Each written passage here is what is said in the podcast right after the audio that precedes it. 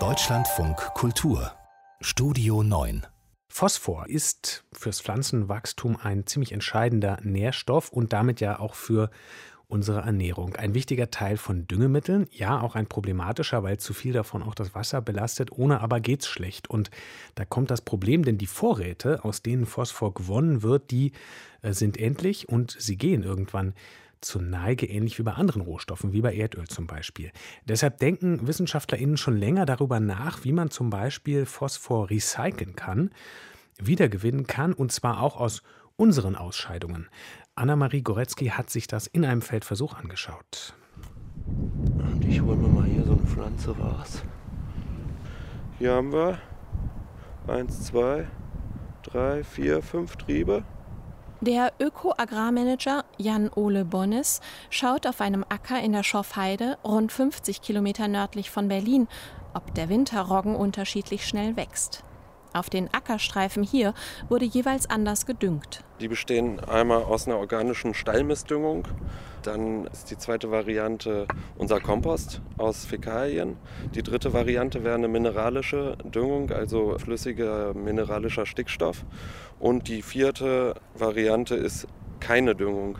Ein Feldversuch, der so in Deutschland noch nie durchgeführt wurde. Wir haben hier einen Pilotversuch für die Anwendung von einem neuen organischen Recyclingdünger aus Inhalten von Trockentoiletten. Ein Dünger aus menschlichem Kot, gesammelt in sogenannten Trockentrenntoiletten, die Urin und Fäzes, also Urin und Kot, getrennt voneinander auffangen. Aus den Fäzes hat die Firma Finizio im nahen Eberswalde Humusdünger hergestellt, den sie zuvor von Keimen befreit hat, erklärt Geschäftsführer Florian Augustin. Wir wollen im Vorhinein wirklich klarstellen, dass es wirklich ein seuchenhygienisch unbedenkliches Produkt ist. Menschliche Fäkalien dürfen in Deutschland nicht auf den Acker. Finizio hat eine Sondergenehmigung.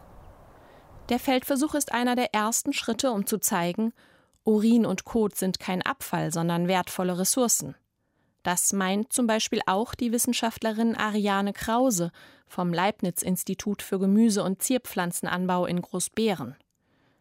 Sie und ihre MitstreiterInnen wollen eine Sanitär- und Nährstoffwende in Deutschland einleiten. Ein Systemwechsel geht dahin, sich anzuschauen, was sind die verschiedenen Abwasserströme, wo liegen welche Wertstoffe und Nährstoffe drin und die dann aufzufangen und gezielt zu behandeln und zu schauen, wie viel an Nährstoffen wir damit recyceln können. Pflanzen brauchen zum Wachstum Nährstoffe. Diese entziehen sie dem Boden.